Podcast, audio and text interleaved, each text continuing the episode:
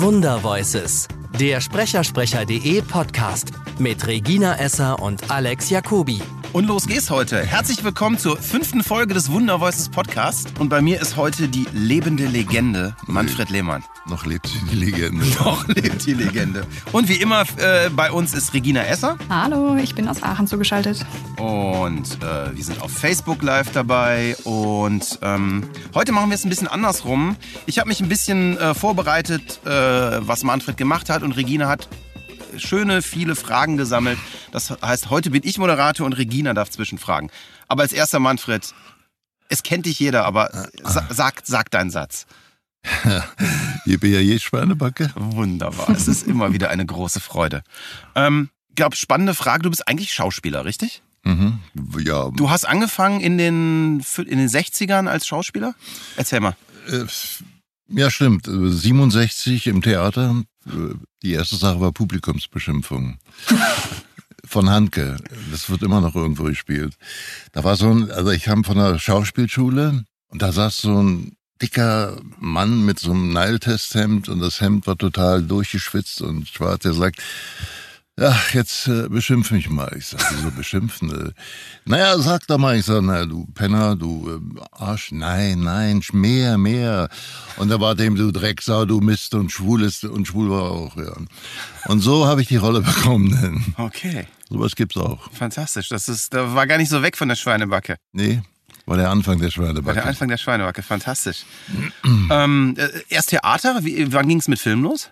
Naja, erst Theater, äh, paar Jahre und dann, äh, weiß ich auch nicht mehr, 70er Jahre irgendwo die Serie mit Gustav Knut, der eiserne Gustav und, äh, und Tatorte waren dann auch, also Ende ja, 70er Jahre. So. Ende der 70er Jahre, ja, cool, cool.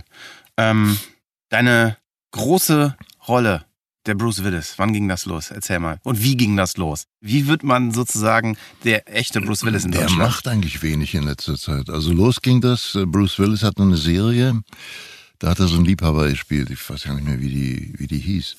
Und der Sprecher, der ihn damals gesprochen hat, der kam mit dem Regisseur von dem ersten Stirb langsam Film nicht klar. Also der Regisseur mit ihm nicht und dann hat er gesagt, mit dir mache ich nicht. Also war durch eine Intrige bin ich da reingekommen. Und äh, hat er mir die Rolle gegeben, dann musste das nach Amerika geschickt werden und äh, so habe ich das bekommen. Das heißt jetzt, äh, wie lange ist es her? 20? Mindestens 20 Ich habe mal gelesen, 1988? Kann das sein? Ja, also 98, 8, 8, ja, pff, 30 Jahre. Das war ja schon 30 länger. Jahre, 30 ja. Jahre. Und äh, Der hat inzwischen eine Glatze gekriegt. du nicht. Nee. Sehr gut. Der, der, und, und das heißt, Bruce hat dich auch wirklich ausgesucht? Nee. Bruce, äh, nee, nee, irgendwie der Verleih oder, oder die Filmfirma, weiß ich nicht. Lauft ihr euch über den Weg? Ich habe den einmal getroffen hier zu den Filmfestspielen und da wollten die uns so, also die Presse mit, mit ihm, also mit seinem Verleih da und so bekannt machen, aber die hatten irgendwie kein Interesse. Aber da hat der, die hatten damals so mit Schwarzenegger, Stallone, hatten die sowas wie ein McDonalds hier in Berlin. Und da war die Premierenfeier. Mhm. Da hat er damals Discs aufgelegt oder waren das noch Platten? Ich weiß nicht. Und meine Tochter kam zu ihm, die war da mit, die war da, wie alt war die da? 18 oder 16. Sagte, hey, my father is your German voice. Und sagte, bring him up, bring him up. Und dann haben wir uns ein bisschen unterhalten und ich muss sagen, der war sehr sympathisch. Cool. Ich habe ihn natürlich gefragt, ob er schon mal einen Film äh, mit meiner Stimme gesehen hat. Nee, hat er nicht, aber ja, aber inzwischen hat sich auch in Amerika rumgesprochen, dass ich doch einen kleinen Anteil daran habe in Deutschland. Auf jeden Fall. Du, du bist Bruce Willis für uns alle. Ja, ich sehe besser aus. Auf jeden Fall. Und von all den Synchronrollen, die du sprichst, ähm, gibt es eine, äh, die du eigentlich am liebsten sprichst? Oder ist es so, dass einfach Bruce Willis, weil du die Verkörperung dessen bist, äh, auch dein, dein Favorite ist? Nee, also ich bin ja auch, spreche ja auch Gérard Depardieu und Kurt Russell macht in letzter Zeit wieder eine Menge. Und äh, pf, am liebsten, äh, es ist immer der nächste Film. Äh, Depardieu macht schöne Filme, die hier eigentlich keiner sehen will oder die nicht so interessant sind, aber die schwieriger zu sprechen sind als Bruce Willis zum Beispiel. Das sind die komplexeren Rollen auch, ne? Ja, klar. Aber sowas gibt's nicht in Amerika und gibt's auch nicht in Deutschland. Ja. Diese Filme, die der macht. Das heißt, für dich ist es dann auch der Mix einerseits dieses auf die Fresse Bruce Willis und dann die komplexen, tiefgründigen Ja. Rollen von Depardieu. Ja, macht doch Spaß. Und die Mischung macht's dann, ne? Mhm. Und gibt es eine Rolle auf deiner Liste, mh, die du gerne mal sprechen würdest, zu der es bisher noch nicht kam? Ich habe ja alles schon gesprochen. Sie alle. Nee, gibt's Außer nicht, ehrlich Frauen. gesagt. Außer Frauen vielleicht. Wüsste jetzt nicht, ne? Okay. Ähm, du hast ein bisschen von deiner Familie erzählt. Ich glaube, das ist, wir haben letztens rumgejoggt, wie das bei euch zu Weihnachten sein muss. Deine Tochter ist auch äh, Synchronsprecherin, auch super bekannt, erfolgreich. Dein Schwiegersohn auch. Mhm. Wir stellen uns das immer als Hollywood-Film vor.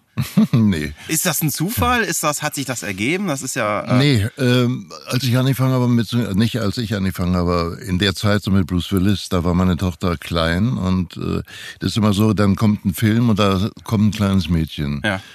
Und die hat nicht viel zu sagen, aber dann sagen die, äh, bring doch mal deine Tochter mit, können wir doch mal ausprobieren. Und ja, dann habe ich jemanden mitgebracht und der hat's auch Spaß gemacht. Und so ist sie reingerutscht da. Aber ich meine, sie ist reingerutscht, aber wenn sie nichts könnte, wäre sie auch wieder Aber, rausgerutscht. also äh, ganz klar. Ja, und so ist das entstanden. Und die beiden haben sich auch bei irgendeinem Casting kennengelernt. Lustig. Aber Hollywood ist Weihnachten nicht. Wir waren die letzten Jahre immer in Ägypten. Ah, War ganz nett unter Palmen. Weihnachten unter Palmen ist auch ganz schön. das hört sich gut an. Sehr schön.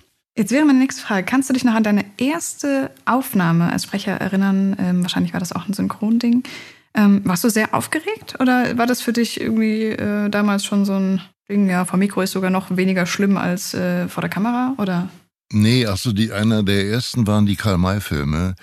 Da war ich immer so der Cowboy, der erschossen wird, vom Pferd fällt und uh macht. Zig Indianer, die auch erschossen werden und uh macht. Und äh, ja, naja, dann kommt mal ein Regisseur, der sagt, der muss ja nicht immer uh machen und sterben und so. Dann kamen so kleinere Rollen und auch da ging es dann weiter. Inwiefern äh, würdest du denn sagen, ist das Sprechen und Synchronsprechen, ist das sehr ähnlich zum Arbeit als Schauspieler oder ist das ein völlig eigener Beruf mit einer völlig eigenen Profession so? Ist anders, völlig anders. Ich meine, als Synchronsprecher musst du keinen Text lernen, was schon mal gut ist. Ja. Kannst du aussehen wie ein Arsch. Wie, du wirst nicht geschminkt. Und äh, beim Film, da hast du sehr viele Pausen und äh, lungerst rum. Und also mir macht inzwischen Sprechen mehr Spaß als Drehen, muss ich sagen. Wahnsinn.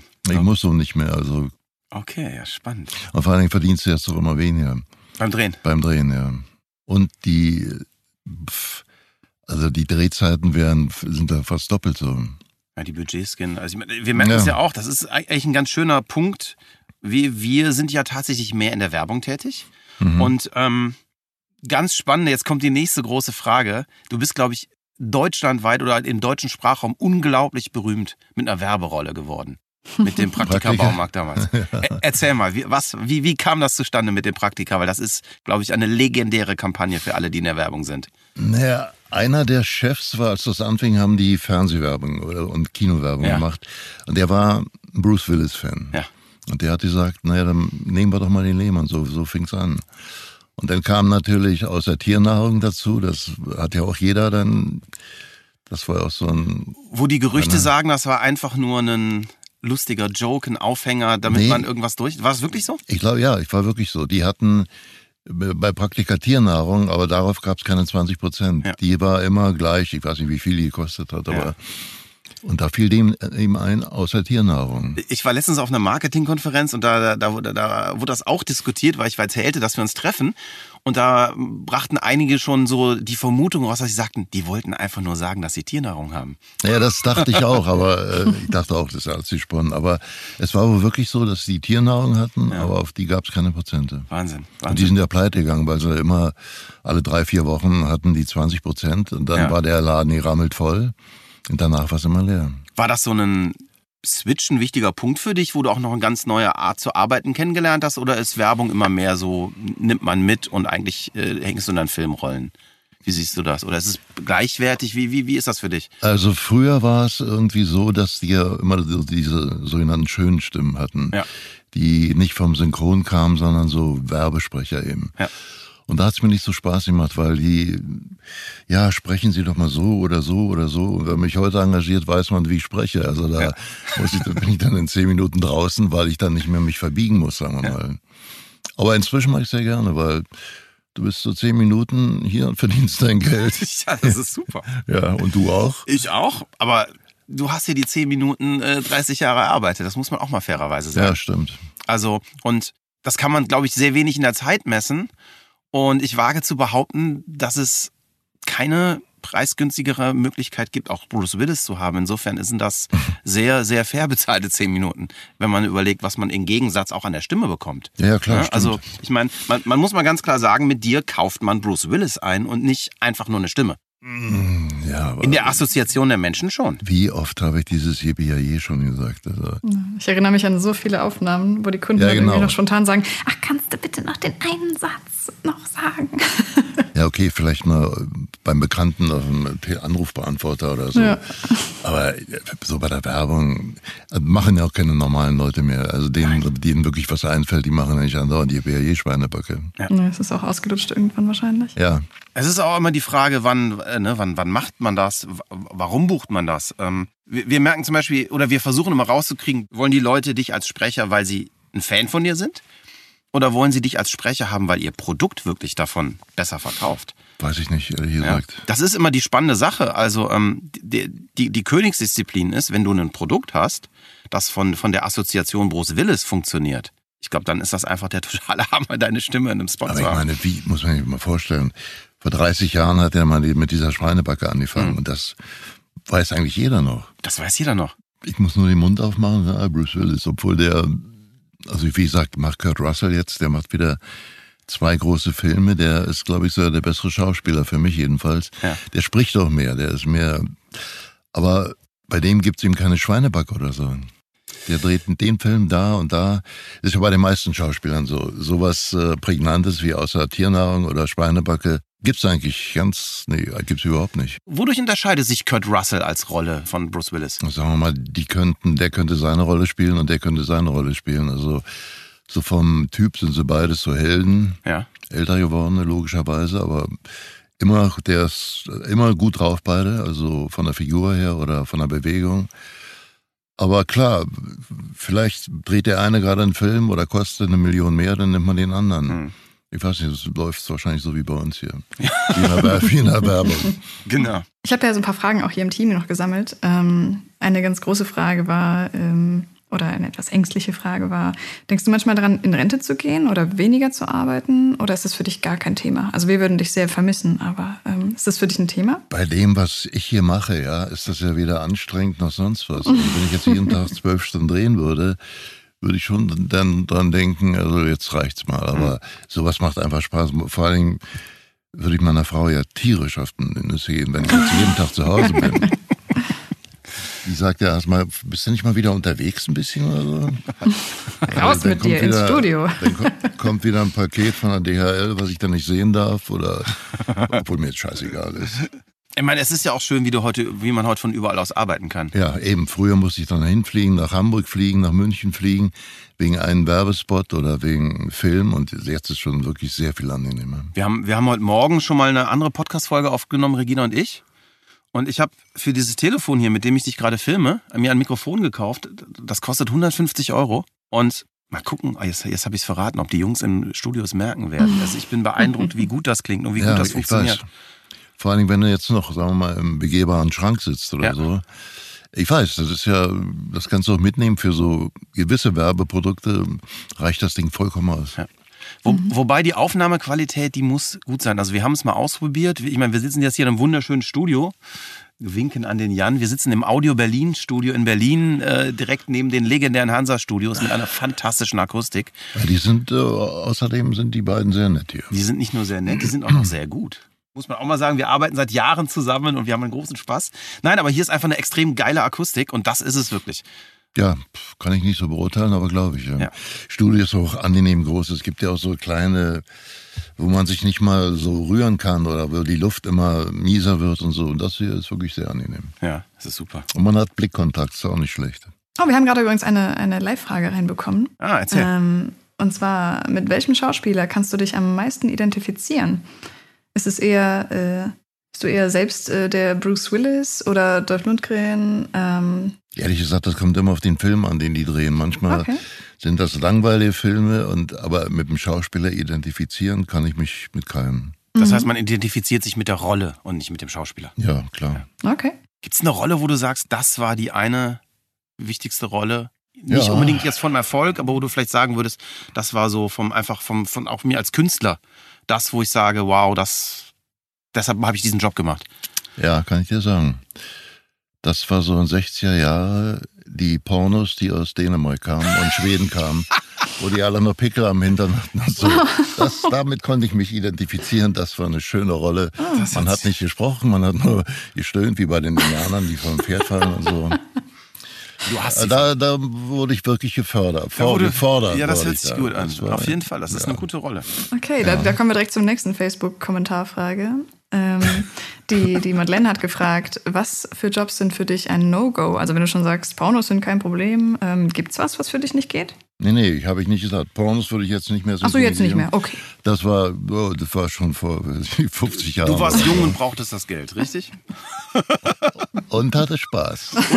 Ja. Also das ist, wenn das mal keine Kombination ist. Also ich mache nichts für äh, Parteien, für sowas wie AfD oder so. so Mhm. Oh Gott, ja, bloß nicht. Überhaupt nicht. Bei Parteien bin ich sehr vorsichtig, aber sonst spreche ich ja jeden. Also ich habe ja schon mal eine sprechende Klobrille gesprochen. Sprechende Klobrille. Im Ernst? Ich habe gesprochen und die, wenn die Klobrille aufgeht, dann äh, setz dich hin, du Arsch oder so. Ernsthaft? Ernsthaft, ja. Ich, äh, Regina, wurde- erinnerst du dich? Ein, ein, ein, ein Kollege von dir, äh, Die wurde bei Lidl auch vertrieben. der sagte, wir hatten wir nicht mal von, ich glaube Joachim Kerzel war es, der sagte, und als nächstes die sprechende Klobrille oder was, Frau Esser? Nee, nee, der hatte Patrick am Telefon. Der hatte Der hatte Patrick, Patrick am Telefon. Es ist ja legendär, dass es die wirklich gibt. Ja, die wir gibt's. dachten immer, es wäre eine. Erfindung von Joachim Kerzel. Ja, das, äh, Ja, gut, ich kenne Kerzer sehr gut und äh, wir waren, der, der spricht auch in der gleichen Agentur. Also wir haben nicht so eine Agentur, sondern man macht da, da, Ja, ja, da. klar.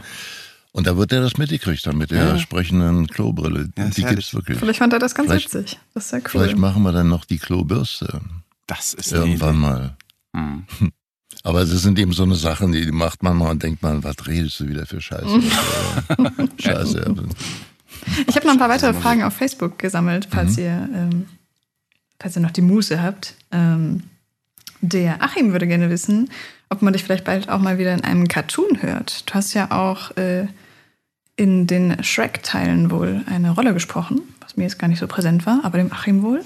Das Ähm, war eine ganz kleine Rolle. Das war diese, ich weiß nicht, war das ein Transvestit oder? Also Cartoons komischerweise habe ich ganz, ganz wenig gemacht. mhm. Nee, weil also in nächster Zeit, ich wüsste nicht. Mhm. Besonderen. Okay, und ah, noch eine coole Frage. Wenn du mal krank wärst oder terminlich eine Rolle ablehnen müsstest, wer sollte dich deiner Meinung nach ersetzen oder vertreten, äh, wenn es deine Entscheidung wäre? Meine Tochter. Das ist, ja. Ja. Äh, Hab, äh, habt ihr Filme zusammen gemacht schon? Oder öfter? Oder? Wir haben damals mit, also Depardieu, mein Vater, der Held. Das war so, da war, die Schauspielerin war so eine Jugendliche und Depardieu spielte natürlich so einen eifersüchtigen Vater. Ja. Spielte auf Mauritius und da sagte auch der Regisseur, dann mach das doch mit deiner Tochter. Und das ist, glaube ich, ganz gut geworden. Super. War das äh, komisch oder war das, seid ihr beide so Pros, dass das einfach ein Job war? War ein Job. Ich War ein meine, Job. wir sehen uns sehr, sehr oft, aber es war einfach ein Job, weil ist nicht komisch. Man macht da seine Arbeit und die muss ja, Atelier ist Atelier, also Job ist Job und Ja. danach ist eben, macht man andere Sachen. Wahnsinn. Super. Was würdest du denn ähm, werdenden Sprechern, die gerne ins äh, Synchronbusiness einsteigen würden, raten heutzutage?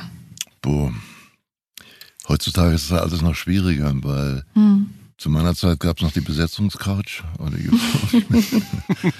Und jetzt hat jeder, jeder Aufnahmeleiter hat so ein, hat so ein paar Sprecher, die er auch immer unterbringt. Dafür verdient er auch Geld. Also dafür kriegt er monatlich, ich weiß nicht wie viel. Das ist ein schwieriger Job und vor allen Dingen, bei, als ich anfing, da musste man noch, kam man aus dem Theater und da haben die Regisseure, sind ins Theater gegangen, haben geguckt, wie spielt er da oder wie spricht er. Und dann haben sie einen engagiert. Aber heute bei diesen vielen Serien und vielen Filmen ist das ja nicht mehr möglich. Also da nehmen die Leute auch, sagen wir mal, von der Straße, Ja. weil sie gar nicht genug gute Sprecher kriegen.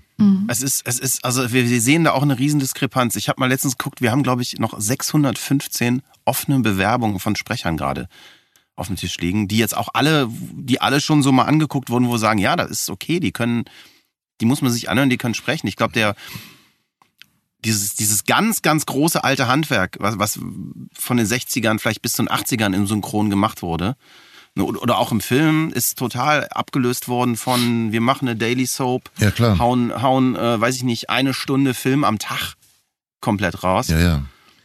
Nee, das, äh, wie gesagt, das ist ein anderer Job jetzt geworden. Hast du mal äh, Leute ausgebildet auch oder Leute Nee. unterstützt gar nicht? Nee. Ja, unterstützt schon. Ja. Oder nehmen die immer, aber nie ausgebildet oder sowas. Ja. So, vielleicht so al- als Abschluss, weil wir haben extrem viele Leute, die uns zuhören, immer die auch äh, diesen Beruf haben wollen. Was wäre so dein äh, Ratschlag an jemand, der diesen Beruf ergreifen möchte? Was, Also ich bin dazu gekommen damals, weil ich habe hier Theater gespielt und habe 30 Mark am Tag verdient, also Ja. am Abend verdient.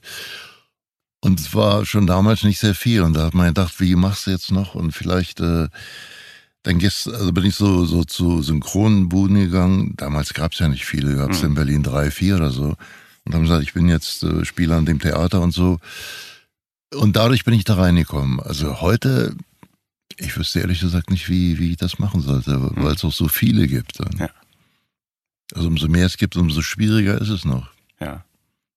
Und wenn ich jetzt mal ins Atelier komme und sehe so junge Leute, ich kenne überhaupt keinen mehr, logisch. Also, weil ich auch nicht jeden Tag mehr damit zu tun habe. Ja, klar, verstehe. Ja, es ist, glaube ich, es ist ein Job, in dem man unglaublich gut sein muss, um, um da heute äh, durchzustechen. Und, glaube ich, das Glück haben muss, auch, auch eine große Rolle abzukriegen, weil ohne die große Rolle wird es, glaube ich, sehr schwer. Aber Das um eine große Rolle zu kriegen, muss man eben viele kleine auch gemacht haben. Und man muss so, man kommt nicht ins Atelier und äh, der sagt, oh, siehst aber gut aus, oder Ja. mach, sagt mal, okay, du hast jetzt die Hauptrolle. So einfach ist es nicht. Aber das ist, glaube ich, ein guter Satz. Ich war letzte Woche auf einer, auf einer Konferenz in, in, in Hamburg, wo auch so ein legendärer Marketingmensch gesprochen hat. Und der sagte einfach, Leute, es gibt keine Abkürzung. Ich habe fünf Jahre lang, zwölf Stunden am Tag raus, versucht rauszukriegen, wie das funktioniert.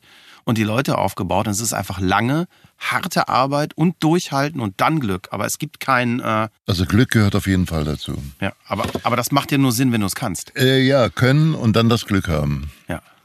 Alles klar. Zu dem Thema noch eine Frage gerade von Facebook. Ähm, hast du ein Vorbild von den alten deutschen Synchronhelden? Also gab es jemand, der dich sehr inspiriert hat in deiner Arbeit, wie du gesprochen hast? Oder?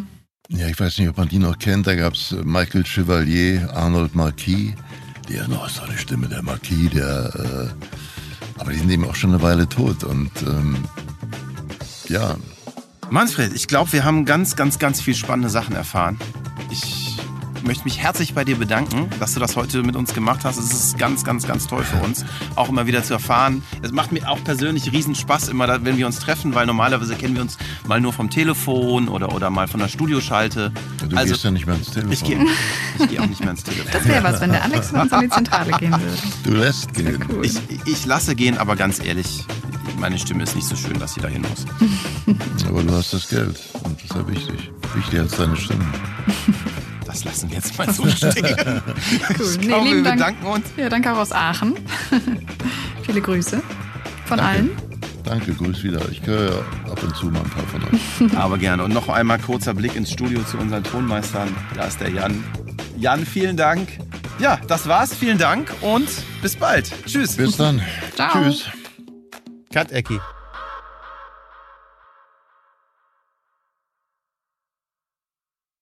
Dann gehst, also bin ich so, so zu Synchronbuden gegangen. Damals gab's ja nicht viele, gab's Mhm. in Berlin drei, vier oder so. Und haben gesagt, ich bin jetzt äh, Spieler an dem Theater und so. Und dadurch bin ich da reingekommen. Also heute, ich wüsste ehrlich gesagt nicht, wie, wie ich das machen sollte, weil es auch so viele gibt. Mhm. Ja. Also umso mehr es gibt, umso schwieriger ist es noch. Ja. Und wenn ich jetzt mal ins Atelier komme und sehe so junge Leute, ich kenne überhaupt keinen mehr, logisch. Also, weil ich auch nicht jeden Tag mehr damit zu tun habe. Ja, klar, verstehe. Ja, es ist, glaube ich, es ist ein Job, in dem man unglaublich gut sein muss, um, um da heute äh, durchzustechen. Und, glaube ich, das Glück haben muss, auch, auch eine große Rolle abzukriegen, weil ohne die große Rolle wird es, glaube ich, sehr schwer. Aber um eine große Rolle zu kriegen, muss man eben viele kleine auch gemacht haben. Und man muss so, man kommt nicht ins Atelier und äh, der sagt, oh, siehst aber gut aus, oder Ja. mach, sagt mal, okay, du hast jetzt die Hauptrolle. So einfach ist es nicht. Aber das ist, glaube ich, ein guter Satz. Ich war letzte Woche auf einer, auf einer Konferenz in, in, in Hamburg, wo auch so ein legendärer Marketingmensch gesprochen hat. Und der sagte einfach, Leute, es gibt keine Abkürzung. Ich habe fünf jahrelang zwölf Stunden am Tag raus, versucht rauszukriegen, wie das funktioniert und die Leute aufgebaut. Und es ist einfach lange, harte Arbeit und Durchhalten und dann Glück. Aber es gibt kein. Äh, Also Glück gehört auf jeden Fall dazu. ja, aber, aber das macht ja nur Sinn, wenn du es kannst. Äh, ja, können und dann das Glück haben. Ja. Alles klar. Zu dem Thema noch eine Frage gerade von Facebook. Ähm, hast du ein Vorbild von den alten deutschen Synchronhelden? Also gab es jemand, der dich sehr inspiriert hat in deiner Arbeit, wie du gesprochen hast? Oder? Ja, ich weiß nicht, ob man die noch kennt. Da gab es Michael Chevalier, Arnold Marquis. Der noch so eine Stimme, der Marquis, der. Äh, aber die sind eben auch schon eine Weile tot. Und ähm, ja, Manfred, ich glaube, wir haben ganz, ganz, ganz viel spannende Sachen erfahren. Ich möchte mich herzlich bei dir bedanken, dass du das heute mit uns gemacht hast. Es ist ganz, ganz, ganz toll für uns, auch immer wieder zu erfahren. Es macht mir auch persönlich riesen Spaß, immer, wenn wir uns treffen, weil normalerweise kennen wir uns mal nur vom Telefon oder, oder mal von der Studioschalte. du also, gehst ja nicht mehr ins Telefon. ich gehe ich geh auch nicht mehr ins Telefon. Das wäre was, wenn der Alex mit uns in die Zentrale gehen würde. Du lässt gehen. Ich, ich lasse gehen, aber ganz ehrlich, meine Stimme ist nicht so schön, dass sie dahin muss. Aber du hast das Geld. Und das ist ja wichtig. Wichtiger als deine Stimme. Das lassen wir jetzt mal so stehen. Cool. Ich glaube, wir bedanken uns. Ja, danke auch aus Aachen. Viele Grüße von Danke. allen. Danke, grüß wieder. Ich höre ja ab und zu mal ein paar von euch. Aber gerne. Und noch einmal kurzer Blick ins Studio zu unseren Tonmeistern. Da ist der Jan. Jan, vielen Dank. Ja, das war's. Vielen Dank und bis bald. Tschüss. Bis dann. Ciao. Tschüss. Cut, Ecki.